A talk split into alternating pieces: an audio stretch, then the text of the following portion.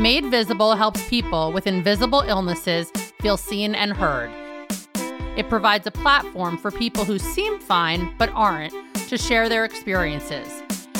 It also helps to create a new awareness of how we can be sensitive and supportive to those with invisible illnesses.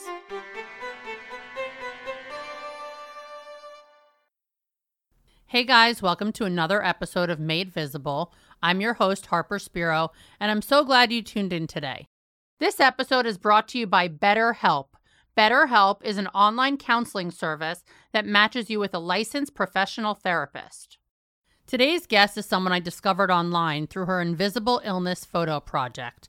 I was immediately moved by her story, this project, and was determined to feature Beth Schrock on the show and be a part of this project along with other past guests of the show. So, welcome, Beth. Hello. So happy to have you here. So, let's dive right in. Tell us a little bit about who you are, where you're from, and what you do. Well, hi, my name is Beth. I'm from Minneapolis, Minnesota.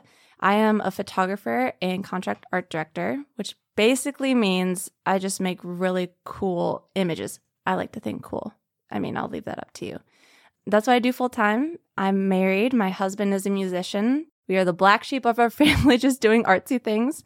But it's way more interesting to talk about that during, you know, Christmas family dinners than, I mean, I love my sister in law who's an ultrasound technician. But, anyways, so that's me. Love that. So let's dig right into your health and your health story. A few years ago, you experienced extreme pain and loss of mobility in your left hand and arm. Within were- a day. Wow. Okay. So go right there. Tell us what happened. We're just what gonna your symptoms. Dive in. All right. Well, yeah, it happened all of a sudden. So I've been a pretty healthy person my whole life. I'm 24 right now, and this happened when I was 21. Okay.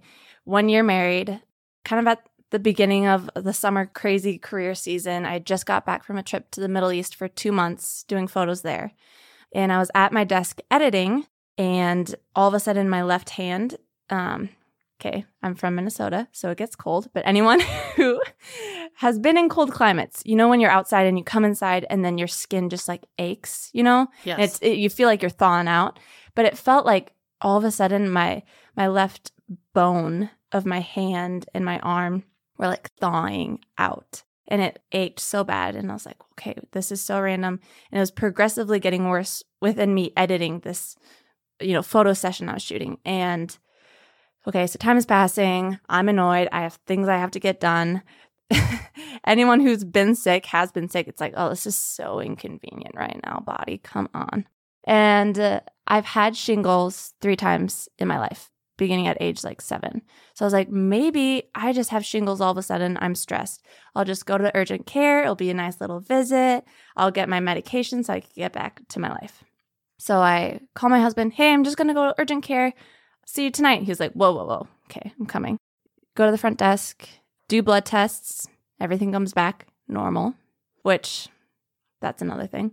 And they do an MRI to make sure I don't have like any nerves pinching in my neck and get out of the MRI.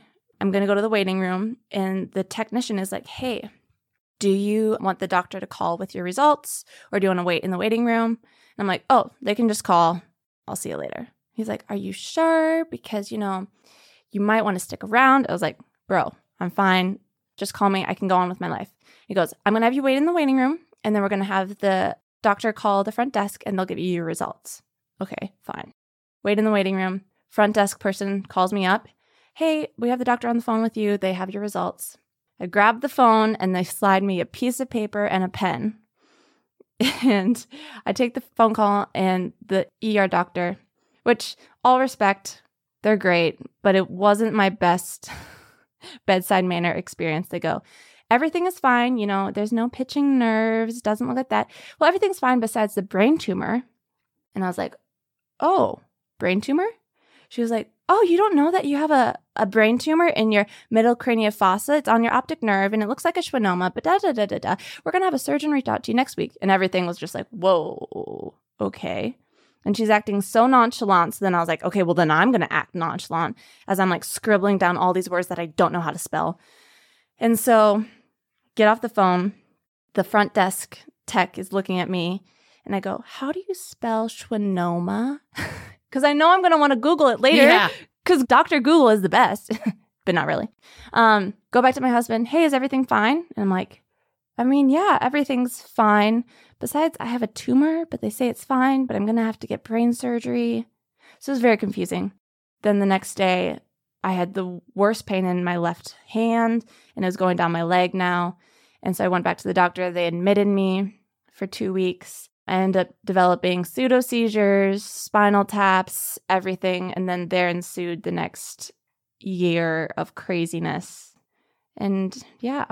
And yeah, you know, That's the just this minor this minor brain tumor that you had no idea happened. But it's fine because I don't have a pinched nerve, you know? So what do you think that was about that they assumed that you knew this information? You know, it's crazy because a year before that all happened, I started having really intense migraines out of nowhere. And I got an MRI, and the doctor didn't see anything. I was put on medication. They, you know, slowly kind of subsided. And a year later, you could see the same tumor, and it was like the size of maybe your pinky nail. And then it had grown to the size of maybe a little bigger than a golf ball. And so normally those tumors are actually fine. They're kind of common and they're benign, so they're not cancerous, but they grow really slow. So some people can have them their entire life and everything would be fine. The problem was mine was growing super fast within a year and it was on my optic nerve and I was going to be able to stop using the the right side of my face and go blind. Therefore, that's why I needed surgery. But what's really hard to explain, especially in the moment to people, is that all of the nerve pain that was actually affecting me was completely unrelated to the tumor. So I was having no symptoms of a brain tumor, but I was having random neurological symptoms that still to this day are undiagnosed, and doctors don't know what it is. And in a messed up way, I feel kind of fortunate because I had a tangible thing to tell people that people can hear, people can see in an email. Oh, she has a brain tumor. Okay, she can't come shoot this. That's, you know, realistic. But if it was, oh, she just has a weird nerve pain, take an Advil and get over it, you know? So I had a like a scapegoat, if that makes sense. And taken more seriously Yes. because it sounded really serious. that's what it is. It sounds serious. And that's where I was really fortunate. which is so unfortunate that you have to think about it that way. that I'm fortunate enough to have a brain tumor so that I, you know, and so I did a ton of tests and it was kind of hard going to doctors where, you know, I'm having these non epileptic seizures, also known as pseudo seizures, that's unrelated to the nerve pain that I'm having, which is unrelated to the brain tumor that I'm having, as well as so many other symptoms. And so I would go to a doctor and be like, okay, yeah, I have a tumor, but no, no, no, I can't move my left hand. Can you help me? So got surgery in September of that year when everything happened. May they found it. And Why was there such a large period between May and September?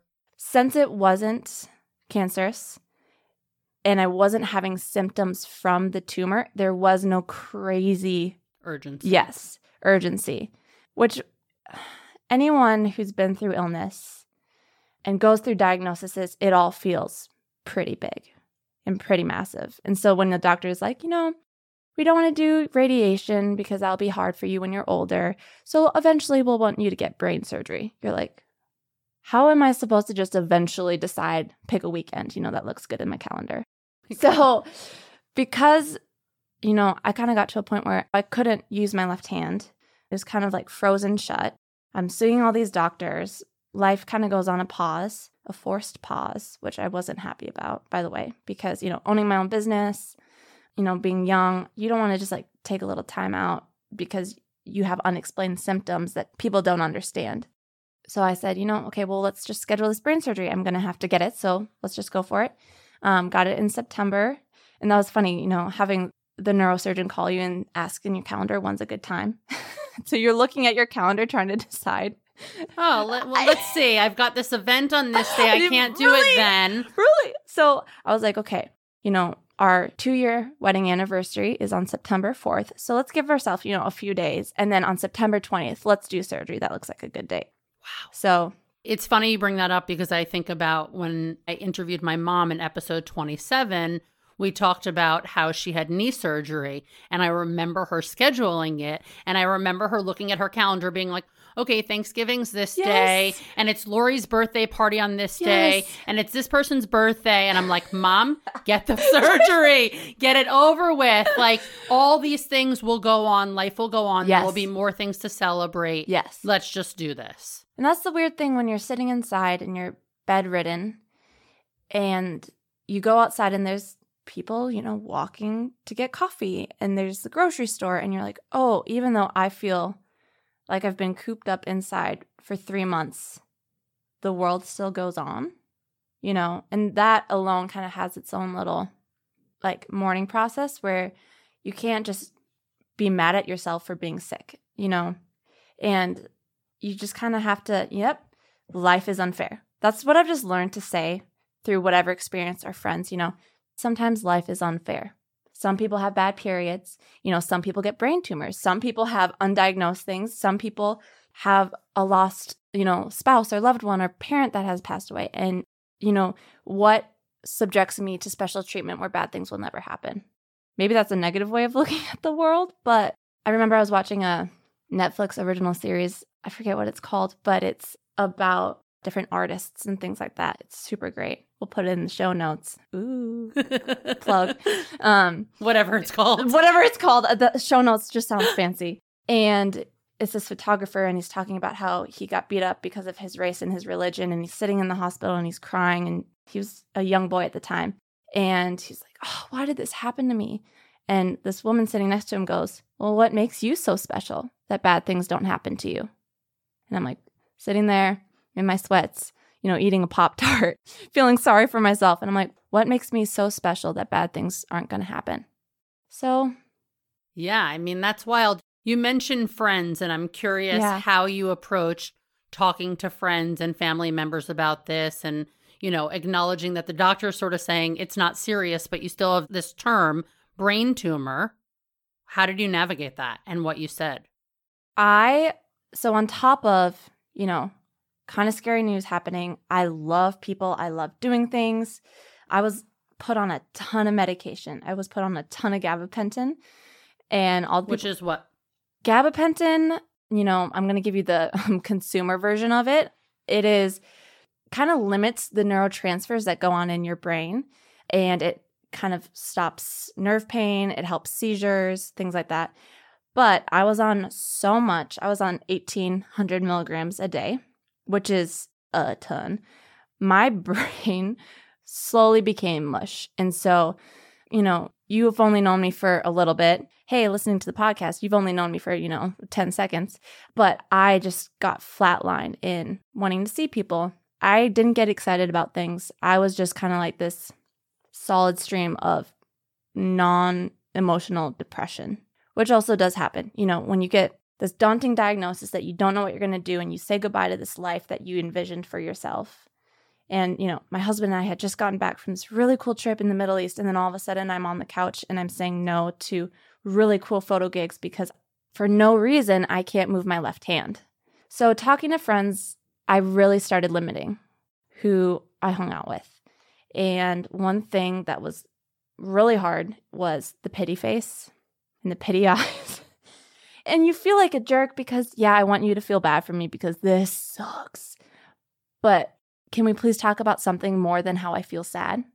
You know, like what's going on in your life? You know, where did you get those shoes? So, with my friendships, I would limit it. And I have some pretty amazing people in my life. But I would kind of just set the tone of like, hey, I don't want to be sad right now. I don't want to talk about me. And they would hear that and they'd be like, okay, so um this week I I you know People don't know how to up. navigate this no, stuff. and this is the crazy thing. People don't know how to navigate until it's happening and it's scary, and then people freak out. You know, and I would do the same, but now from one sickie to another, it's like, you know, we talked on the phone like last week, and we both explained, "Oh, sorry, I didn't get back to your email. Oh yeah, I was in the ER. Oh yeah, me too. Oh my gosh, are you okay now? Yeah, I'm fine. That And you just- actually happened, which is so ridiculous. Yeah, you were in the ER for your thing, and I was like, yeah, I did it overnight too. You doing better? Yeah, you know. Usual bullshit. I know. But then I tell someone else I was in the ER and everything stops, which I appreciate. But, you know, we have a new normal. Support for this podcast and the following message comes from BetterHelp. That's Better H E L P, an online counseling service that matches you with a licensed professional therapist. No matter where you are in the world, BetterHelp lets you schedule video and phone sessions with your therapist or even text them. Not only is it convenient, but it's also affordable. BetterHelp's therapists specialize in many different issues from depression, stress, anxiety, relationships, self esteem, and more. I've talked with many guests about the importance of therapy, and it's something I believe everyone can benefit from. It's so valuable to be able to talk to someone with an informed outsider's perspective. With BetterHelp, you can have these conversations at your own pace through a secure online platform and with a counselor you love and who gets you. It's not self help, it's BetterHelp. Made Visible listeners can get 10% off their first month of BetterHelp by visiting betterhelp.com backslash made visible and entering promo code made visible. That's better, H-E-L-P dot com slash made visible. And now back to the show. So that's another thing is like I've started to kind of educate my friends. Sometimes I'll be over at dinner and I'll feel very overstimulated and I feel like I might have a seizure. And that's something we should talk about because not a lot of people know about non epileptic spells, especially doctors. Anyways, and so I'll go into a separate room to just like take a chill pill and relax, metaphorically, and also literally sometimes. And I'll come back and I've told my friends, I don't want you to ask, Are you okay? Like, do you need any? Do you want some tea? I think you need some. I have some herbal tea. Do you want, you know? I don't want that. I don't want you to treat me differently. I just have a new way of navigating life. And I want you to be a part of that new life. So let's learn how to do it together. There's not a right way for handling this, but there's so many different ways that people could do it better. And I remember on episode 36 with Cece Webster Marone, we were talking about how she was in a work environment mm-hmm. where people sent her like orange juice and chicken soup, even though she had cancer. And it was just the craziest thing of like people don't know what to send no. and what to do.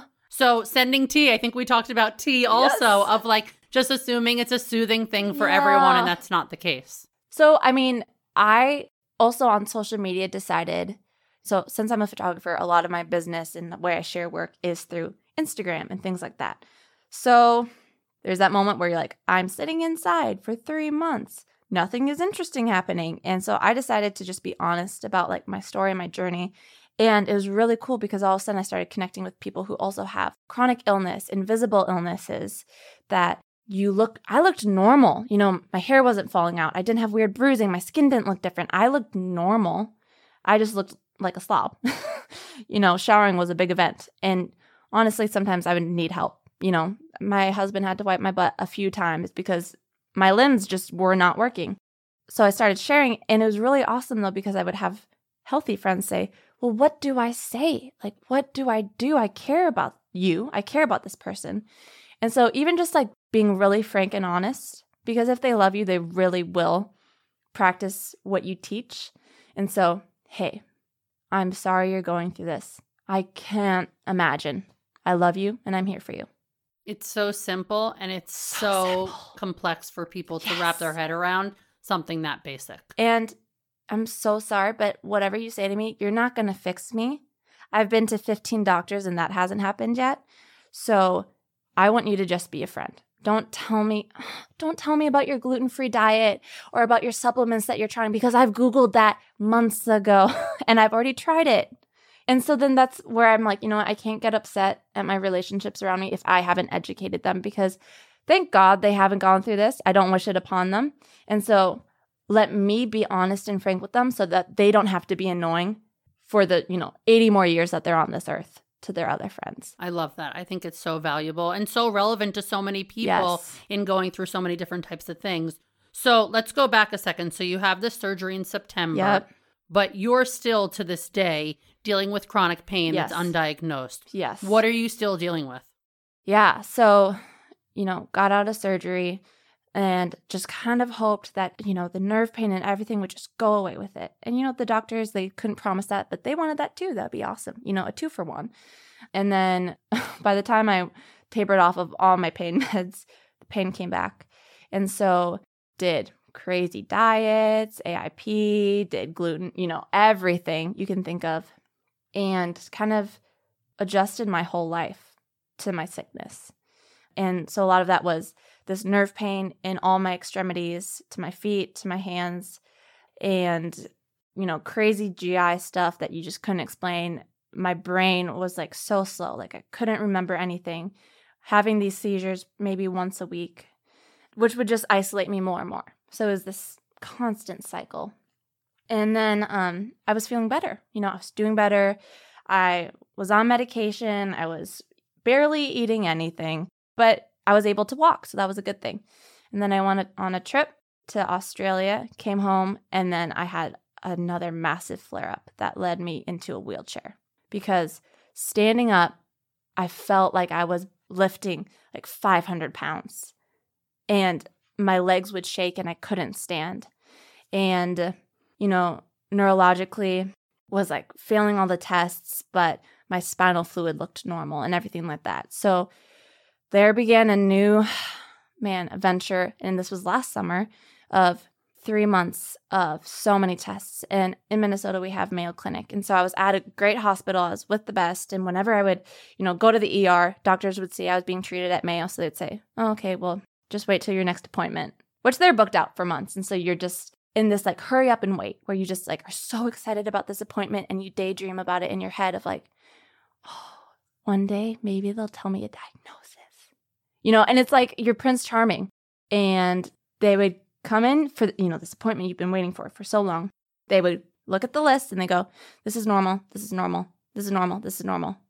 And you're supposed to be happy about that, which is really messed up when you like and I'm sorry if this is like really insensitive to other people, but like when you wish you just had MS or you wish you just had cancer. And I, you know, I don't know what that's like. And I'm so sorry for anyone who's dealing with it. But when there's nothing to explain what you're feeling, and slowly and slowly you're just like, wow, I am crazy. I'm crazy. And I hate how they say, either they say, you know, your tests are normal, or it's you know, the doctor term is it's unremarkable. This is unremarkable. That's unremarkable. You know that spinal tap we did? Unremarkable. Oh, you know that EMG nerve test we did that was so painful? Unremarkable. Oh, the sweat test that I put you in a chicken rotisserie cooker thing. We had to wait till your internal body temperature went to 102 degrees and you're covered in white powder that turns purple when you're sweating. Yes, that's a real thing and it comes back unremarkable. Oh my gosh, you know, I mean, once again, sorry if this is dramatic or unsensitive, but there's moments where you're like, if this is what my life is going to be, it's not worth it. This is not livable. You know, I remember I had a neurologist say to me, Well, your tests look normal. You're on the medication you can be on. So, you know, just start getting used to this is how it is. And I'm like, excuse F me? Like, what? I'm 23 and I'm in a wheelchair and you're telling me, oh, well, I guess this is just what it's going to be. It's a really wild thing to want to be diagnosed with something. And I obviously relate in a major way to be like, oh, my blood tests look great. Okay, but what do I do now? Because yes. I'm still dealing with this stuff. And I literally signed up as tribute telling my neurologist, please give me a spinal tap. Please give me. And he's like, are you sure? I'm like, I don't care. I literally was saying to them, hey, if you need like a example for a class or something, I will take all the like, you know, weird tests that no one's willing to try. Like, please just give me something. And I didn't really even care if there was a cure. I just wanted to know that I wasn't crazy. Which you're still waiting for. Yeah. But thank goodness. So all the tests happened. Everything was unremarkable. And I had this doctor come in and talk to me, and he started explaining something called central sensitization. Have you heard about that? No. It's kind of hard to swallow, and it's not a diagnosis, it's a phenomenon. And it's basically something that also goes under the category of a conversion disorder, which makes you feel even more mental. But it's basically when something emotional, traumatic, or whatever is happening, your body converts that to physical symptoms. So I'm sitting there and thank goodness he was like the most gentle doctor in his hour visit versus the 15 minute one. And he started explaining that, you know, just like, say, I got my leg amputated, you have phantom pain. Your leg isn't there, but the pain is real. Your nerves are telling you, wow, my leg is aching right now. My leg is itching. I need to itch it. And you go down to itch it and you don't have a foot. And it's very real, but your brain got some wires crossed at some time. And now you're experiencing these very real symptoms, but aren't from, you know, a real amputation.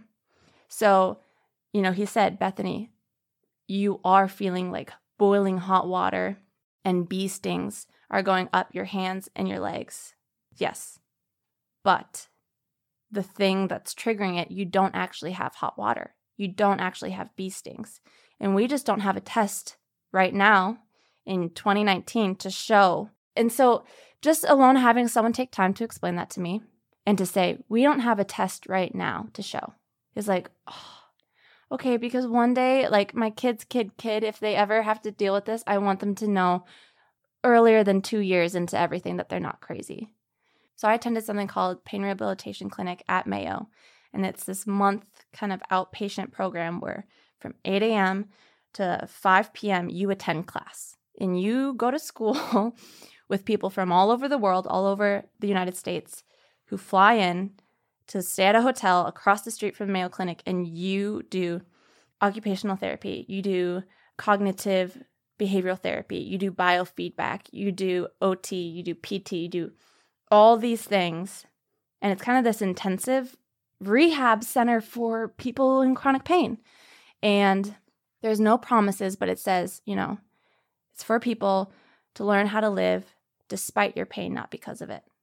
And literally, I'm not getting like sponsored. Hmm. literally, it changed my life. I mean, I was for sure one of the youngest people there. I was, you know, with classmates that are in their 50s, 60s, 70s, you know, people who got in a car accident, you know, 20 years ago and they're still having pain, people with, you know, where their brain is growing down their spinal cord and they have, you know, pain. But okay, so these are the cards that I'm dealt. How am I going to live despite that? And I learned such incredible like ways of approaching life, ways of approaching pain, ways to talk to my friends, ways to talk to my family because I don't want this to be the rest of my life. Like I was so tired of being like Bethany the sick girl. I have so much more to me than just being the sick girl. That's my happy ending. You know, my happy ending isn't getting a diagnosis and I'm not cured. I still deal with chronic pain every day. But it doesn't control my life like it used to. I love that you said that. I remember watching your Instagram feed while you were doing this yeah. month long thing. Wow. And sort of watching you document it. It was so fascinating. And I think it's such a great segue into the Invisible Illness photo project that you launched mm-hmm. that is clearly your way of expressing your creativity around what you were dealing with and what you were coping with and also helping to raise awareness about other people. So, can you talk a little bit about why you decided to start this project and what the concept is? Yeah. So, a lot of people with chronic pain, chronic illness, they look normal, and sometimes you just want to freaking shave your head so everyone knows. Hey, by the way, I'm sick, but I have a happy attitude and I'm here. But just so you know, give me a little extra buffer zone, please. And I dealt with that personally and kind of makes you cringe every once in a while when someone's like, "Wow, you look so good," and you're like, "Oh, that's one of the worst for me." And you go, "Yeah, I put on a little extra mascara because I feel so crappy today." So, as a photographer, I was like, "Okay, I have to do something with this. I have to document this part of my life somehow." And so, what I started doing is I had friends, you know, sick people kind of congregate to each other and you're like your inner support system that you can call up and say, "Yeah, I was in the hospital too. How are you doing? Let's get coffee." Anyways, or a strong drink. Hmm. and so I photograph people who are dealing with chronic illness. Sometimes it's mental illness, whatever it is. And take their picture and then I print it out. And on the physical image, I then depict what it feels like.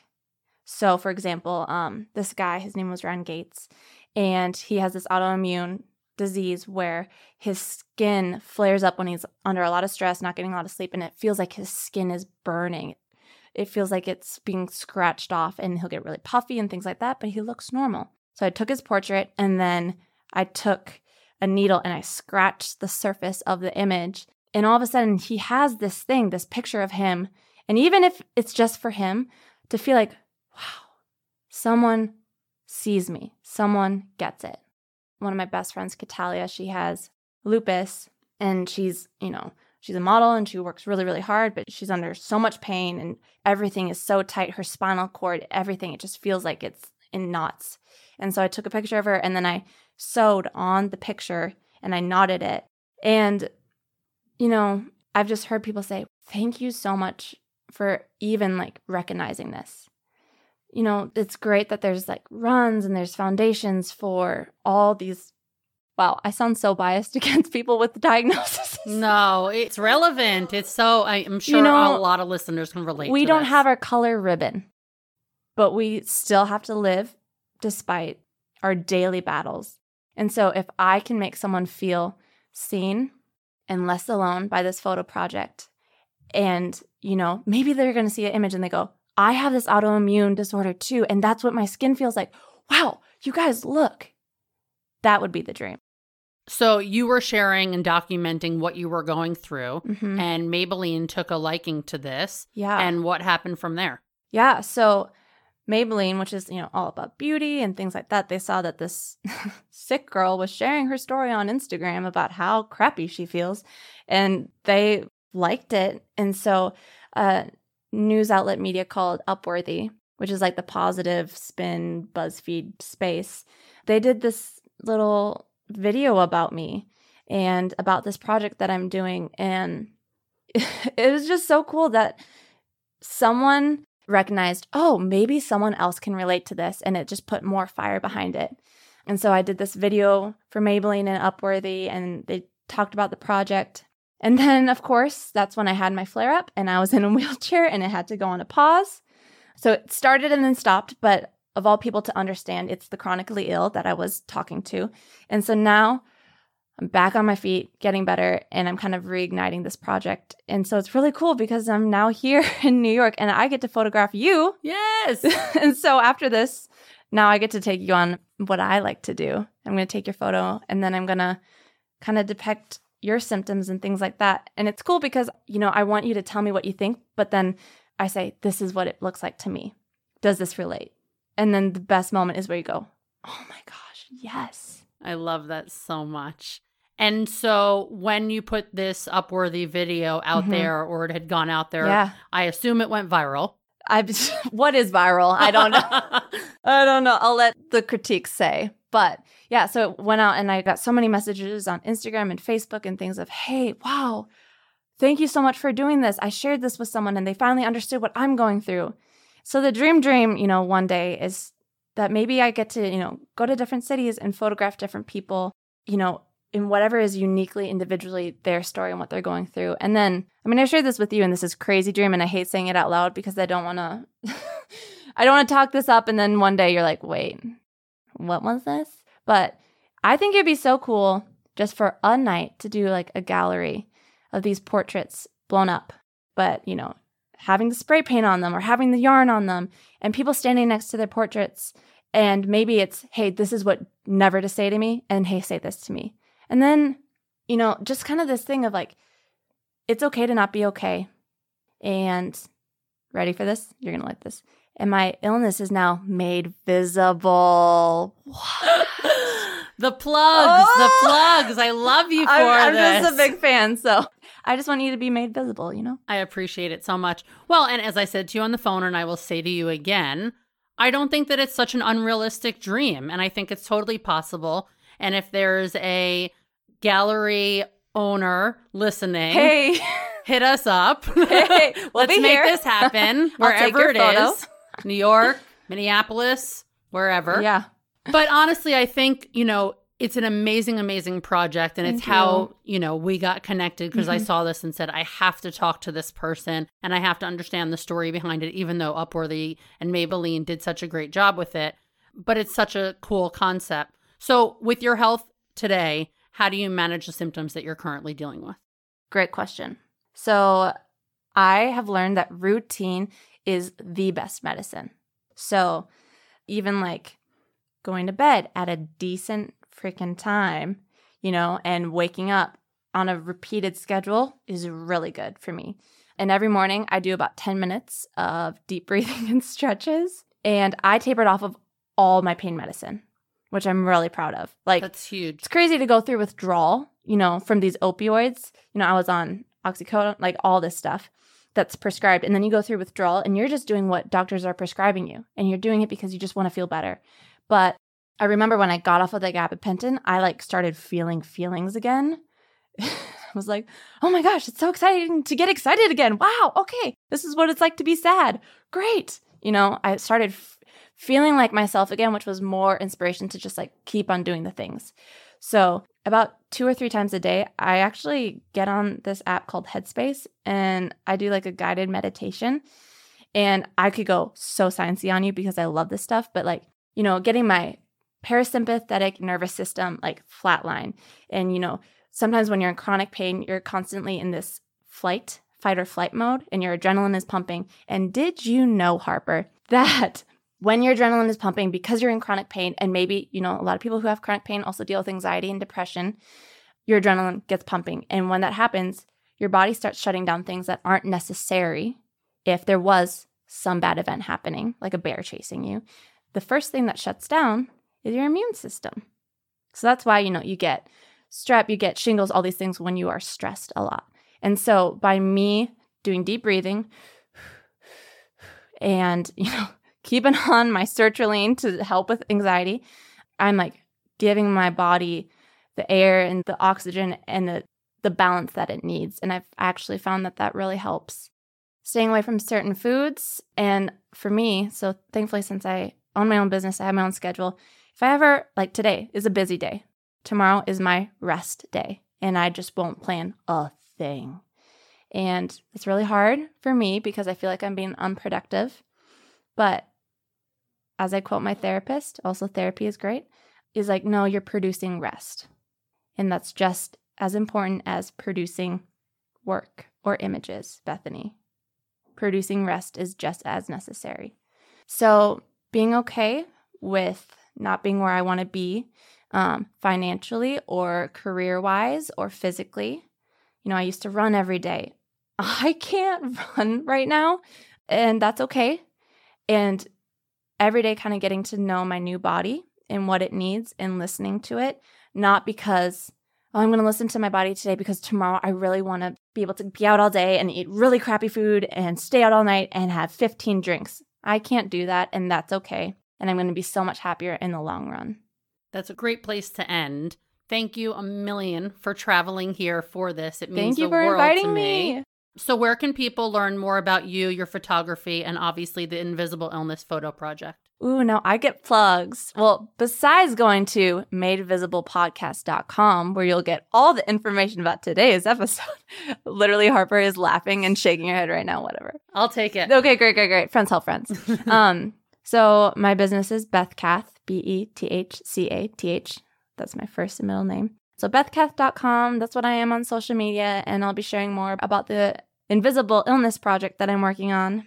And yeah, just follow along and like feel free to message, email, DM me. I mean, that's what's really cool about social media. There's a lot of downsides. Positive is like, hey, we got to stick together.